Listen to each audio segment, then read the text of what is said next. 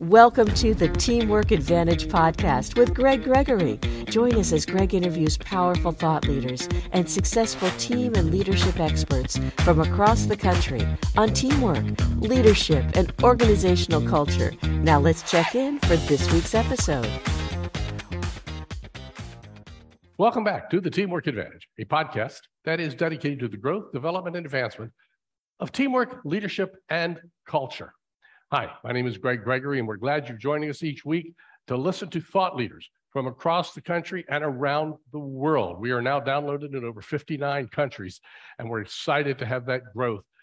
The messages I'm getting from people are just outstanding about some of the interviews we're doing about how it's helping in areas at work, in their personal lives, in their volunteer lives.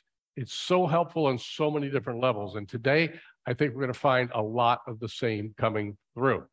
Joining us from the San Francisco Bay Area today, we're fortunate to have Genefa Murphy with us, and she is the Chief Marketing Officer for Five9. Now, she has over 15 years of global experience in the field of technology, ranging from consulting to product management, strategy, marketing. She's also an accomplished leader and has led worldwide teams, and that's critical. It's worldwide, so we're understanding the differences in different cultures in creating and executing compelling and effective go to market strategies. Now, that may sound like a lot for somebody who's sitting in her office right now going, What is a go to market strategy? She'll break that down for us in our chat today. She's also a passionate business executive with experience in various IT domains, which I want to know about those various domains. Uh, she's always a technology enthusiast, something I am not.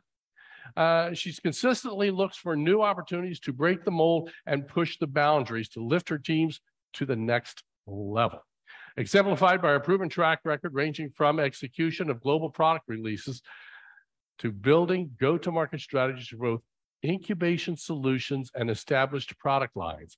She knows how to get things out there and get them working. So if that's where your organization is, that's powerful. If it's not, the ideas about what she's going to share about your teams will be incredibly helpful. She holds a Bachelor of Science in Business IT and a PhD, which is focused on, and this I find fascinating, Jeff. I want to know about this mm-hmm. the intersection of technology and sociology in determining technology adoption in the enterprise. She's been recognized as a Global CMO of the Year and a CRN Woman of the Channel for her contributions to the partner and channel ecosystem. Genefa, welcome. Greetings from the East Coast. You're on the West Coast. How are you today? Greetings from the West Coast. Hello, I'm good. Thank you. Greg, thank you for having me. We're excited about this. And I'm so excited to hear about Five9 a little bit. And there's things I want to learn about you, but you didn't wake up, I don't know, five years ago, 10 years ago, 20 years ago, right out of high school or college. You did not wake up saying, you know, I, am going to be a CMO of the year. No, not not at all. Not in uh, any way, shape, or form. Uh, I it was a uh, it was a varied path to getting to be a CMO, and and as you talked about, I've held various roles. I started as essentially as a researcher when I was doing my PhD. I did that in industry so that it wasn't just something hypothetical. I went from researcher to consultant, consultant to product manager, product manager to marketer, um, and then from various types of marketing into CMO. And when I think about CMO, uh, my roles in CMO have been broad and narrower, but they essentially fall into three things method, message, and making it work. I like that. So three M's. Three M's. Mm-hmm. So, how long have you been involved with Five9? I've been at Five9 for just over a year and a half. I joined after having spent about 13 years at HP, Hewlett Packard, and a company called Micro Focus. Um, I had previously been in the DevOps and applications and operations space on the IT side of the house. And Five9, we're in a different side of the house. We are on the customer experience side. So we're a cloud contact center first. Uh, ultimately, we are a customer engagement platform. So helping our customers connect with their customers when it matters most, when they need help, when they need support, when they want to reach out and have an engagement, whether that be via a phone call, whether it be via a text message or an online chat. And it's fascinating because you would think that through this pandemic, that the customer experience would have gotten a little better. yes, we actually did a survey. Uh, we do a survey every year. It's called the Customer Service Index. And it's interesting because you would have thought it would have gotten better. But at the same time, you have to think about value and velocity. So, value, you would have expected customer experience to get better. But what a lot of brands were contending with was volume and velocity, the amount of calls, the amount of engagements, interactions coming in, all of those things we used to do physically and go in store to do, we now started to do online. And the contact center, as we say, became the front door to your business. And so balancing those different pieces, value and volume and velocity, uh, has become a bit of a challenge. And I think there's a lot of opportunity still in the world of customer experience to make those engagements even more powerful. I love it because you're so right. So many people, uh, a lot of the experience they have with a uh, organization is not necessarily when they're purchasing something or when they're working in something. It's when they have a problem and they have to call in. Exactly. they have to check in. or they have to return something right? That's that's when you know there is a massive opportunity to engage with your customers and be proactive. Um, yeah no one no one's reaching out to a brand because they're happy. There's very few people that go oh i'm just going to send an email today to tell this brand that i really love them. It's normally no i've got a problem and i need it fixed it, you're, you're so right and one of the best as far as i could tell and i'm speaking from a novice point of view and from the other side of the box. Uh, I recently purchased a uh, computer monitor that when it got here from Amazon, of course, the company shipped it through Amazon. Mm-hmm. When it mm-hmm. got here, one of them didn't work. And yep. the return, it went the smoothest I've ever dealt with anything. And imagine if it would have been a different experience. Imagine if the return would have been painful, if it would have been time consuming, if you couldn't get hold of someone, if you didn't know how to return it. Then you would have maybe thought twice about going back to that particular seller. But mm-hmm. because the return experience was a good experience, you're not left with that bitter taste exactly. in your mouth. You're like, okay, wasn't perfect the first time around, but maybe I'll give them another shot. Yeah. And the same thing happens even when people go to a restaurant. If, if the food is adequate and the service is excellent, people will likely go back. If the food is excellent and the service is horrible, they probably will not.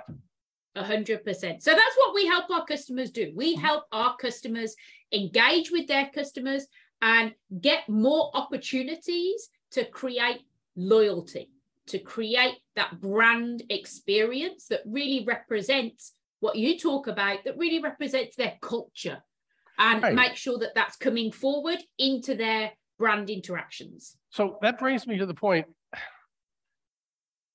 why has the company culture catapulted? I'm going to use the word catapulted mm-hmm. here to be uh, to the top as far as brand recognition, brand reputation. I mean, it I know Southwest Airlines has said for decades, our number one customer is not our customer, our number one customer is our employee. And that's so true. But it's all about the culture that they have.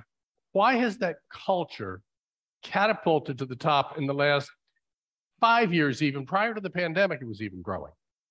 Well, I think there's a, a variety of different things that impact it. The first thing is, I think technology. Technology has come a long way, and it's also a lot harder to differentiate on technology and product than I think it ever has been.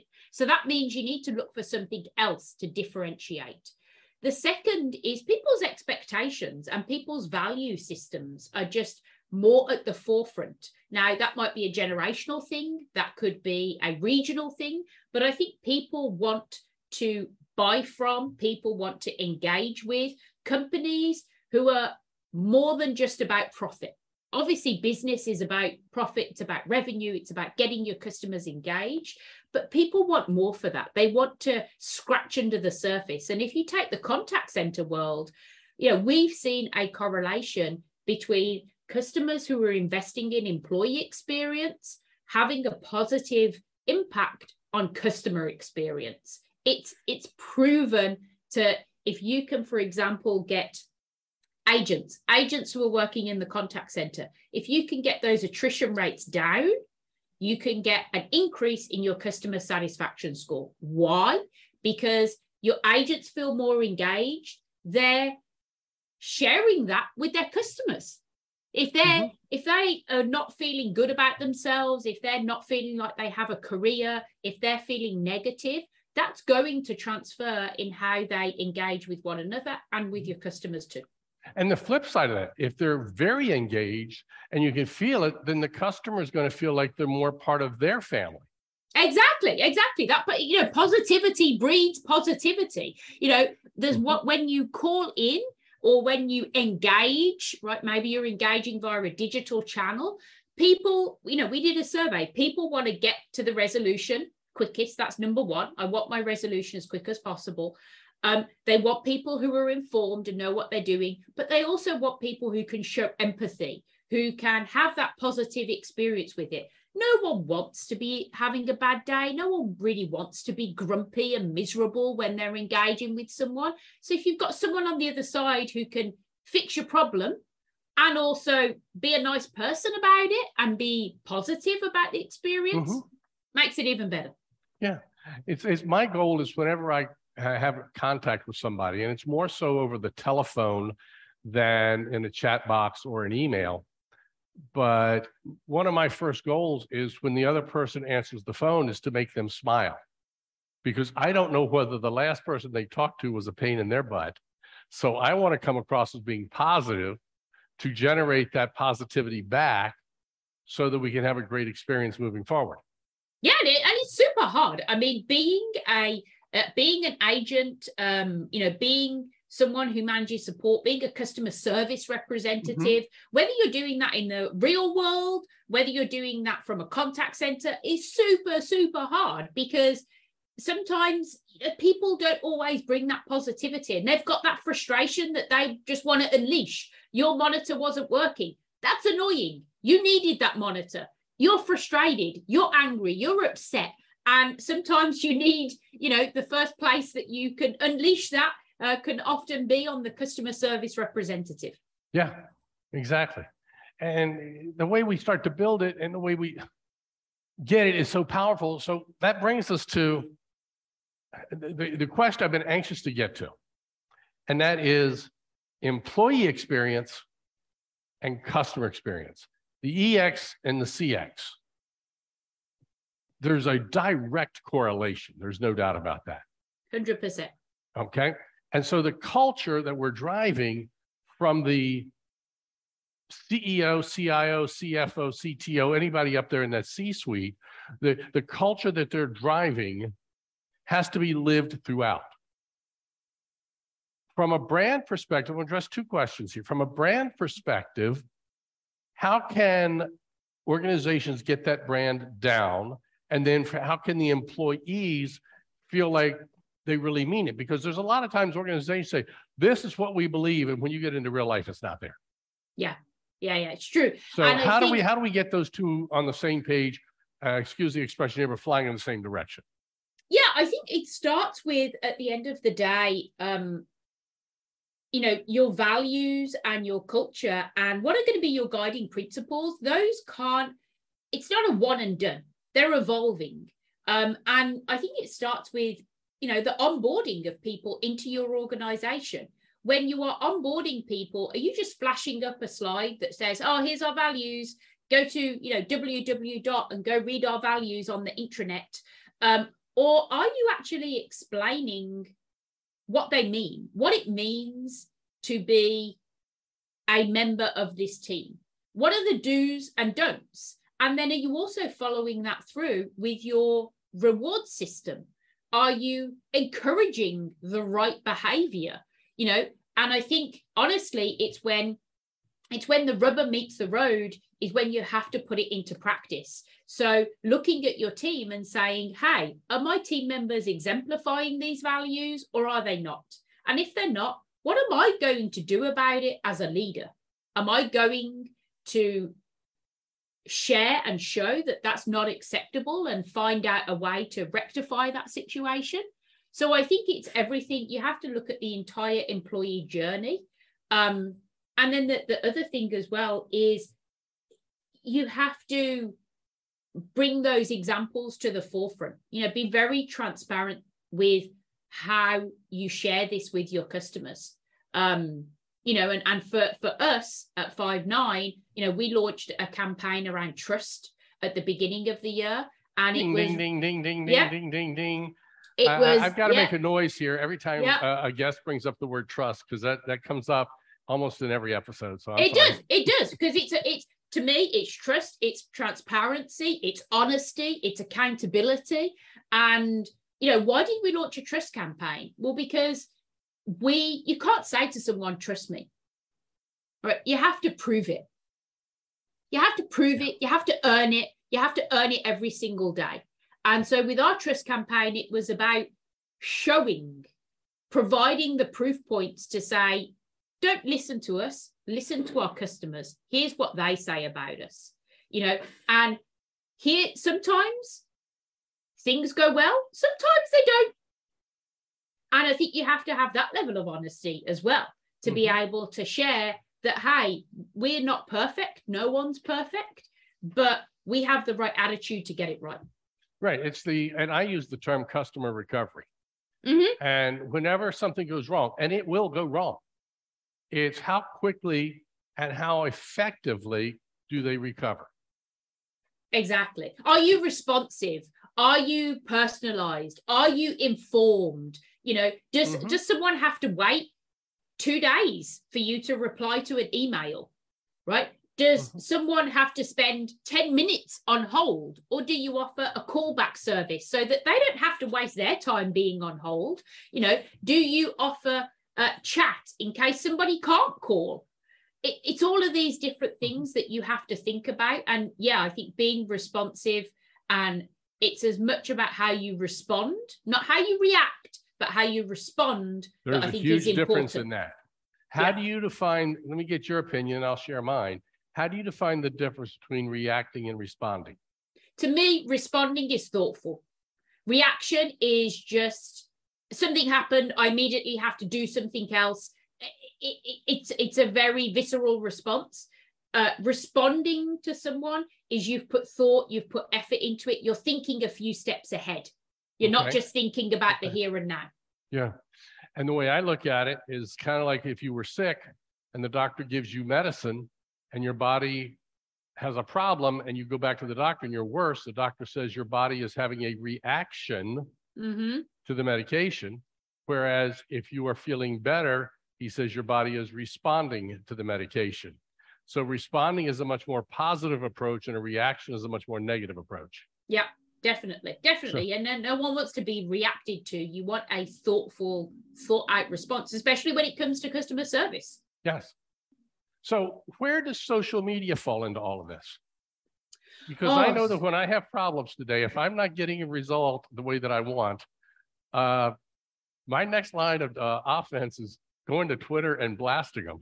yeah yeah it's and you know what i think it's uh, an incredibly powerful tool um but at the same time I- and it's something that you have to manage right? As a brand today you have to manage it. You have to have a thoughtful approach to how you're going to monitor your social media feed. And what are you going to do when you when you want to respond? You know there's no point in getting into reacting right? Getting into these Mhm. shouting matches but ta- but being aware responding to it dealing with it taking that into maybe another channel and saying hey let me reach out to that customer and let me send them a dm let me you know give them a link Okay. to where maybe i can chat with them let me try and figure it out so i think social is an incredibly powerful tool for a consumer because it allows you to have a better voice and as a brand, you have to manage it, you have to monitor it, and you have to take it just as seriously as all the other channels out there because perception is reality. And social media helps frame people perception of your brand. yeah, I've used the term lately, perception is more important than reality. Yeah, So, Yeah, yeah, I, I, I agree with you, Greg. It's it's it's so true, and unfortunately, there's a lot of uh, brands out there who just they they underestimate that. Yeah. So let's talk about something else that's in the same avenue, but it's mm-hmm. something that has been concerning to me on a personal level. When I'm looking at uh, working with an organization, um, I'm jumping online, looking at things, and from a personal level, more so than a B2B business. Mm-hmm. I'm going to look and see, okay, what are the reviews like? There are organizations that are paying for positive reviews.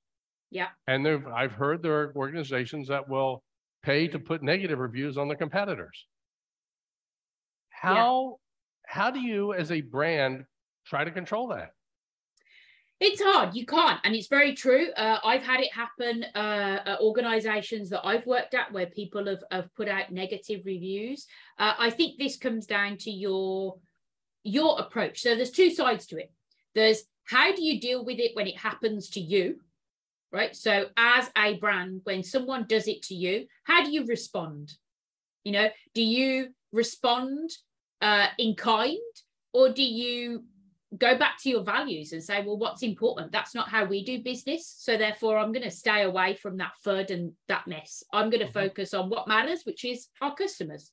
The second side to it is, I think, as a consumer, that's why, and we're very fortunate as consumers, we have so many sources of data and information that we need to make sure we get an informed choice. And I think, honestly, it can be quite easy to see through some of those things. So I always you know when i look for things as a consumer i i'll get a bigger sample set right? Hey what what does it say on amazon? What does it also say on yelp? What does it say if i just randomly put it into google? So yeah i think you've got to be as a consumer you've got to have that extra layer of diligence. Yeah. So a lot of times i look at it and i follow the old uh, scoring system for the uh, olympic figure skating. Okay you have a five point. I throw out the highs, I throw out the lows. I only look at the ones in the middle. Yeah, that's fair. That's a, yeah, it's a it's a it's a good approach to it. But yeah, it does happen, and, and I think this is where most of the time savvy consumers, whether it's especially in B two B, they can see through that. Yeah. And that's why you you've got to stand by, and you've got to make sure that again go back to hiring when you're hiring people who represent your brand and that's everyone in your company doesn't matter who you are everyone's representing your brand they follow the same values that you believe are going to be important for employees and for customers so let's talk about as a leader mm-hmm. not necessarily the c suite not even the senior vice presidents mm-hmm. but let's get down to the front line the leaders when they're interviewing and they're hiring people they and we've all done this at one point. We've hired somebody, found out the person we hired was an evil twin. Um, it has happened. What do we do to really drive home that brand? So let's assume that the C suite hired the next level, hired the next level, worked at the next level, brought them up. So that's all there. So now we're at the front line. How do we encourage? How do we build? What can a leader do to make sure that they've got that culture that's being generated and revered throughout the organization. Yeah, I think um, there's two sides again to it. Oh, maybe I'm on my two side uh, rant today. Uh, so on the, uh, uh, on the one side of the house, I think you know you as a leader, you have to understand. Like I think too many leaders um, don't take the time themselves to understand truly what the company brand is and what the company culture is and why it matters right? So I think the why is really important. Understand as a leader why it matters, because then you can lead by example with your team and you can better identify the people who are going to be the culture carriers and the people who maybe just need a little bit more help understanding how they can fit into the culture. Because, like I said at the beginning, culture, I think it is a, bit of an evolving thing. Values are an evolving thing that you can learn and mold over time.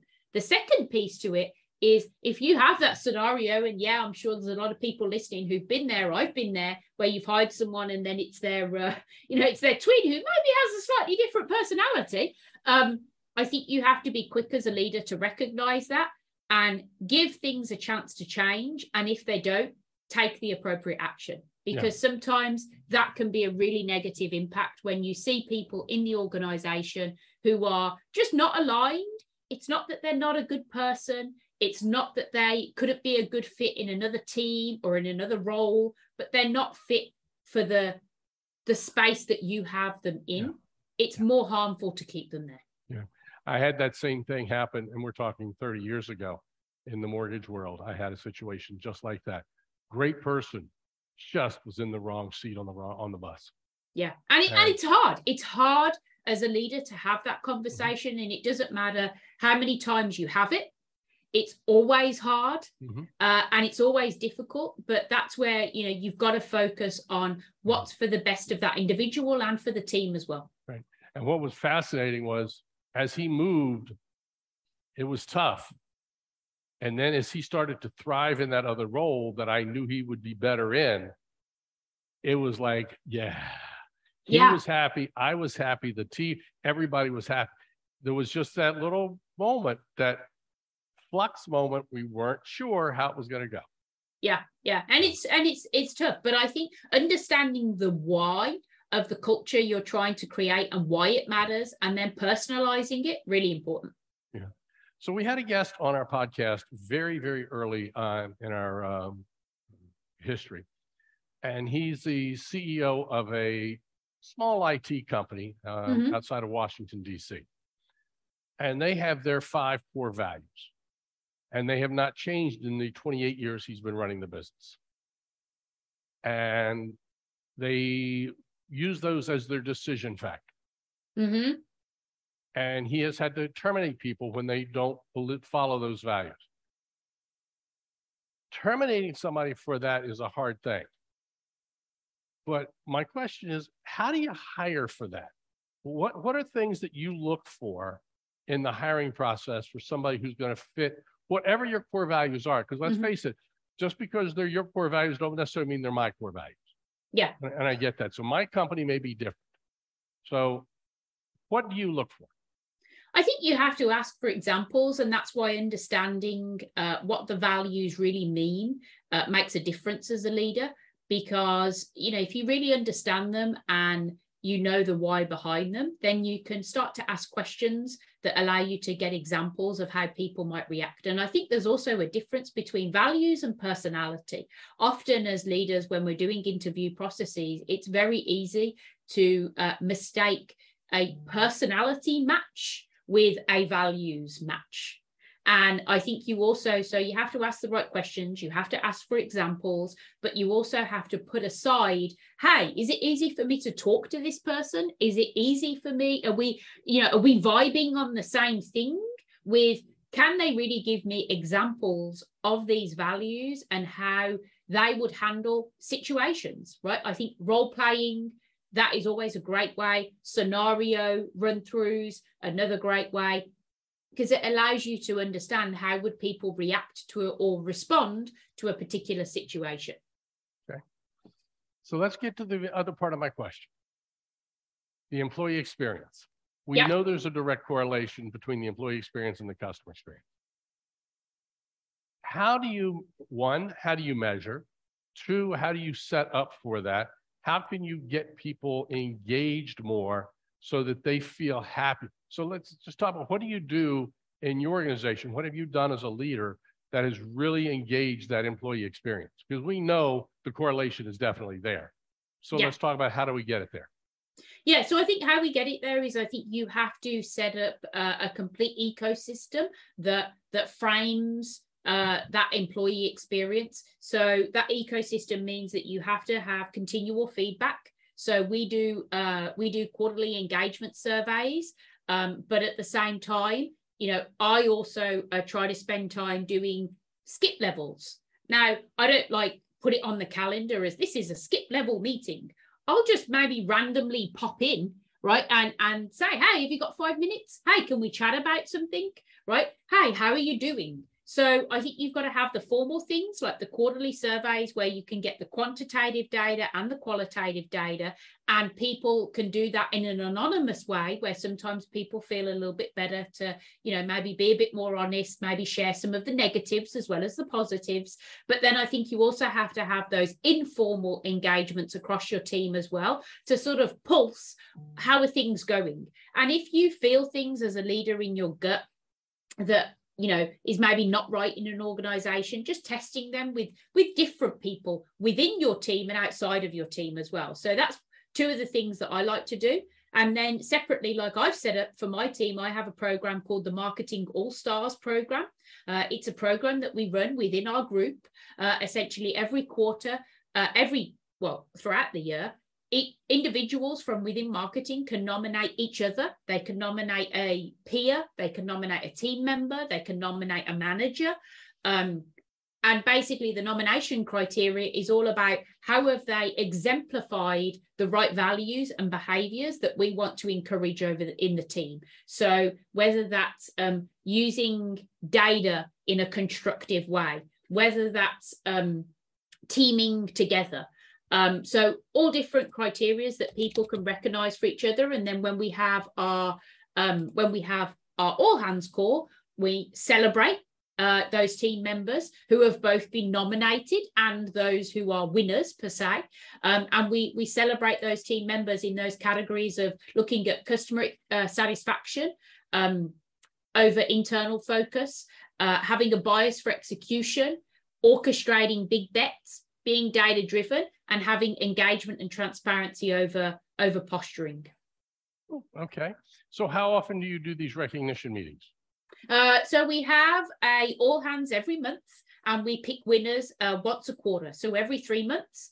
Um, and then uh, what we try and do is we have a team Slack channel uh, and we try and put in there the following sort of quarter. So if we recognize at the end of the quarter, the following quarter, we'll share the reasons why people were maybe nominated. Mm-hmm. So everybody gets that opportunity to see what the others have thought. And at the beginning, I used to announce the winners. Uh, but what I, I thought, I thought, well, why should I do it? Why not have the team member who has nominated someone, nominated the winner, have them share their point of view? And so now at your hands, wherever we can, I try to get the nominator uh, to talk about the winner in their own words it's so interesting because is this something that you have done since the pandemic? Or is this something you've been doing even for years before? No, I've been doing it for years before. I've been doing it for years mm-hmm. before. Um, I, has I, it think, changed with the pandemic? You know what? I think it has changed with the pandemic. I think it's to me, it's even more important because when you don't have the ability to physically connect, it's mm-hmm. much it's it's harder of sounds obvious it's harder to disconnect. It's hard you know it's easier to disconnect. It's easier to just turn off the zoom call and be like oh yeah who cares? Right? Mm-hmm. you know? And you know when you're in in a co-located environment you see someone oh yeah hey great job nice job right?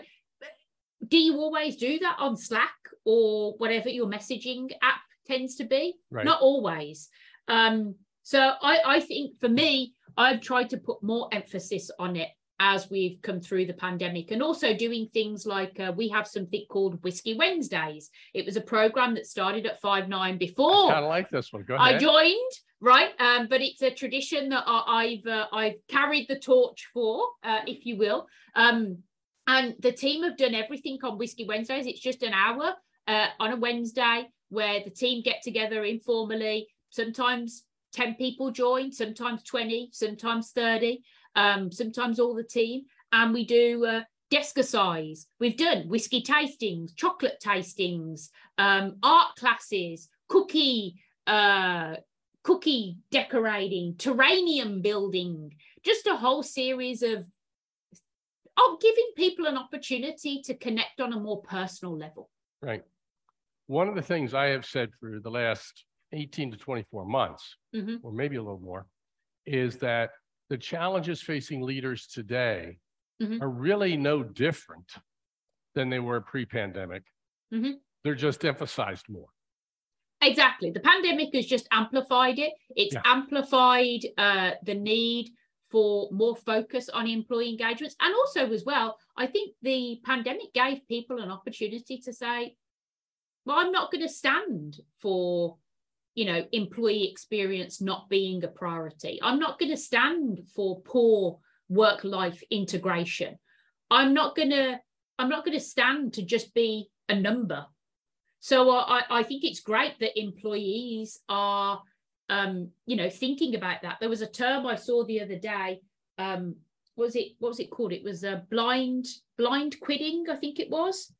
Quiet oh. quitting quiet quitting. Quiet quitting Yes. Yeah, and I was like, wow, this I is. heard that same uh, thing. Yes. Yeah, phenomenal, right? The the notion that people are, are just sort of they're not quitting their jobs, but they're not going above and beyond. They're just doing the bare minimum, right? They're now moving from actively engaged to disengaged, which is one step away from actively disengaged. Yeah.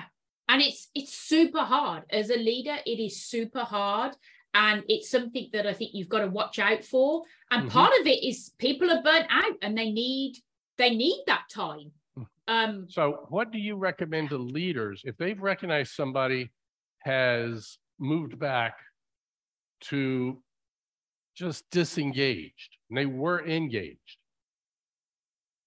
Ask why. I think you've got to recognize it. I think you've got to have a very upfront conversation and mm-hmm. ask why but I might look at you and go, no, I'm not. I'm just, I'm just having a bad, bad day, bad week. Yeah, I think that's where, you know, that that could be part of it. I think you also have to think about as a leader, well, how are you measuring engagement?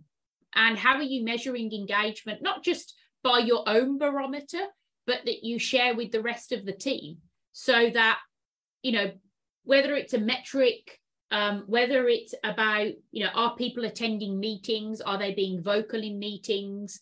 you know you have to be transparent with that and sort of then you then you've got that ability to have a conversation to say hey all right fine you're having a bad week but i've noticed that you're not speaking up in meetings anymore i've noticed that you're um, you know i asked you to get involved in this project and you just didn't reply or you said no it's yeah it's those difficult conversations as leaders more and more they're happening every day and i think they have to happen and that's sounding a lot like a parent dealing with a teenager too.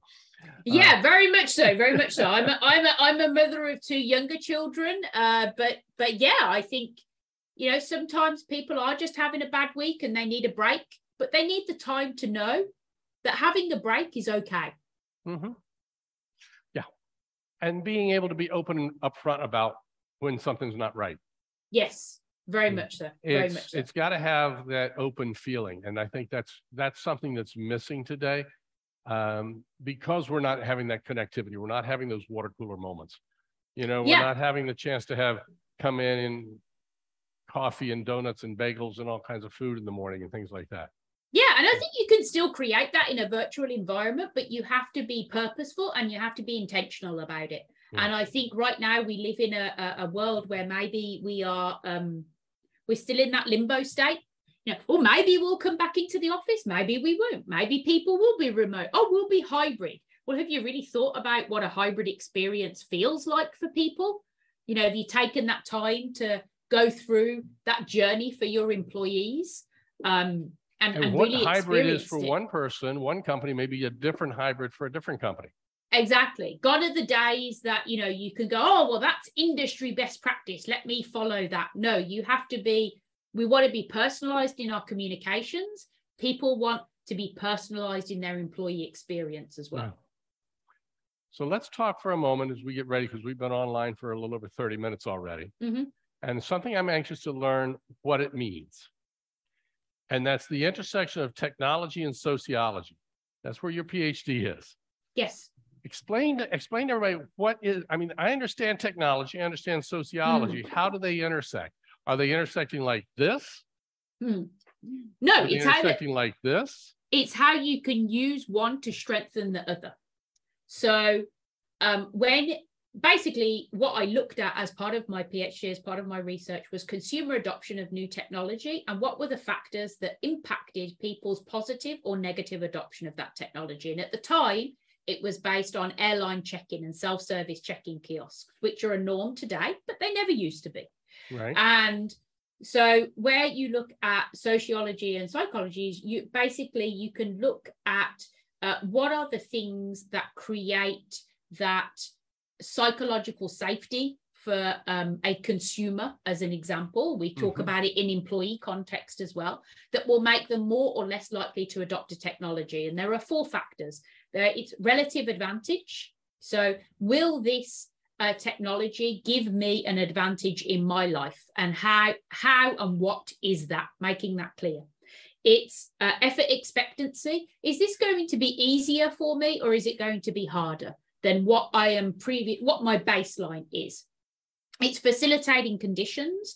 Do I have the necessary um, physical attributes or um, you know software to be able to use this new technology? And then the the final one is social influence.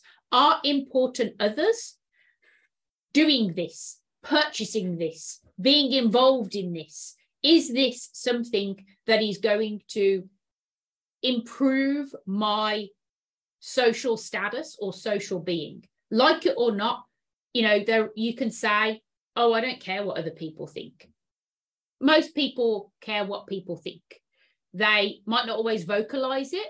They may deal with it internally but in some way shape or form mm-hmm. that impacts our desire to either go down a path or take a different path. Right. And so it's really how you can leverage um, sociology and psychological principles to better steer technology adoption. Fascinating. As you're telling me this, I'm thinking about several areas. Okay. I'm thinking about online banking, mobile mm-hmm. banking, the features there. And I have several friends of mine who are vehemently against it.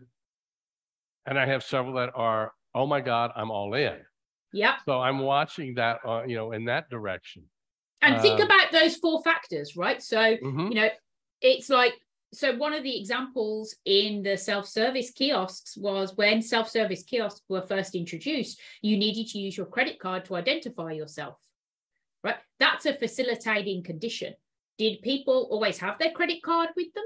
Uh, they thought that maybe, oh, I'm going to put my credit card, it's going to charge me again, or it's going to charge me for something extra. I don't want to do that. Then it's like, okay, well, we'll move to passports because people will be traveling with a passport. Well, if you are in Europe, sure, but in North America, maybe not. You can travel with a driver's license uh, in the United States, at least. So you know, facilitating conditions can take many different forms. And when you think you've solved for one piece, something else comes up and you have to think through all of those different scenarios. That brings me to the brand experience of how do they get people more engaged in that and getting people to want to do that. That's your job as in Five9 in mm-hmm. one aspect is as the CMO. Yeah. How, how do organizations, what do they look at when they're trying to get customers to buy into their product and employees to buy into their product? Because that's that's coming from the top in leadership now. Yeah, I think you have to make it relatable and you have to show that go back to performance uh, relative advantage and effort expectancy you have to show that your product that your solution is going to make that other person's life better it's going to make their mm-hmm. business better it's going to make their persona better, their career better, their personal self better. That's what you have to focus on the value that you are providing to someone else, the value that you're providing to your employees, making their life better. Yeah. It's interesting because again, I'm thinking as you're saying that what goes what goes back in my mind is into the even 1980s or 90s, how McDonald's would do TV commercials. And it was not about selling a McMuffin or a sandwich in the yep. morning because it was always about, oh, I got to call mom and it was about making them feel better. So I got to go to McDonald's so I can call my mother. And yeah. it's just, is that manipul is that manipulation or is that? You could else? you could say it is right. You could say it is because it's all about it's about outcomes and it's about value. But that's where you have to again build that trust and that sincerity and that transparency. And so you know what when something goes wrong and an outcome doesn't happen, you have to be honest about that as well. And that will help um, to make it more sincere and more genuine. But at the end of the day, I mean, that's what what are marketers trying to do? Marketers are trying to get you to part with your money. They're trying to get you. What are brands trying to do? Brands aren't, you know, for the most part, outside of non-profits and others, for the most part, what are they trying to do? They're they're trying to get you to part with your money. But that's the difference. Is that I think now companies are realizing they should also be focused on trying to make the life of the consumer and their employees better. Wow. I love, let's end it right there because I think what you just said is powerful. They need to make, worry about making the lives of the cons- their consumers and their employees better. Yeah. And when we do that all the way across the board, we're going to get employees engaged. And when we have employees engaged, we know it's just a proven fact that they're going to be more engaged with their customers. Exactly. What are you doing for someone else? That's how you have to think about it. That is fascinating. Genefa, thank you so much for your time. I have to ask this one question. You're in San Francisco, but you're obviously not from San Francisco. No. no, no, no. UK, UK born and bred. So uh, yeah, but that's uh, but I, I I migrated over here and now I'm a, uh, a Californian, but I'm not a Californian native. I'm a uh, I'm a UK person, so I I see the different side of uh, of how different different cultures also engage mm-hmm. uh, in consumer experience. And that can be very different. That's something that people should think about as well. Who are their consumers and and what does their what does their culture look like? Fascinating Genefa, this has been absolutely enjoyable. I hope the listeners have really enjoyed what we've talked about here today if people need to reach out and find you, how, how's a good way to do that? You can reach out on LinkedIn, Genefa Murphy, uh, or you can reach out on Twitter at Genefa Murphy. Uh, and I, uh, yeah, I'm normally pretty responsive. If you just send me a random LinkedIn request, I'll be a little bit skeptical. But if you uh, personalize it, then I'm going to be more likely to reply. Yes. So tell them you, you listen to your podcast on the Teamwork Advantage, and that'll exactly. do it. Exactly. exactly. All right, Genefa, thank you so much for your time today. Folks, you know, once a week on the Teamwork Advantage, we share skills. And Genefa has definitely shared some skills that you can act on immediately in your organization, in your families, with your kids. Doesn't matter. Until next week, remember having a good day is just being average. When you listen to the Teamwork Advantage and follow through on the ideas that people have shared with you here, we know you're not average. So go make today and every day an excellent and exceptional day. Till next week, take care. Bye bye. This has been the Teamwork Advantage with Greg Gregory. To learn more about how Greg can help your organization develop a powerful winning culture, visit teamsrock.com. That's T E A M S R O C K.com. Be sure to join Greg next week when he interviews another exciting and powerful thought leader on the Teamwork Advantage. Until then, as Greg says, make sure you have a great week because a good week is just being average.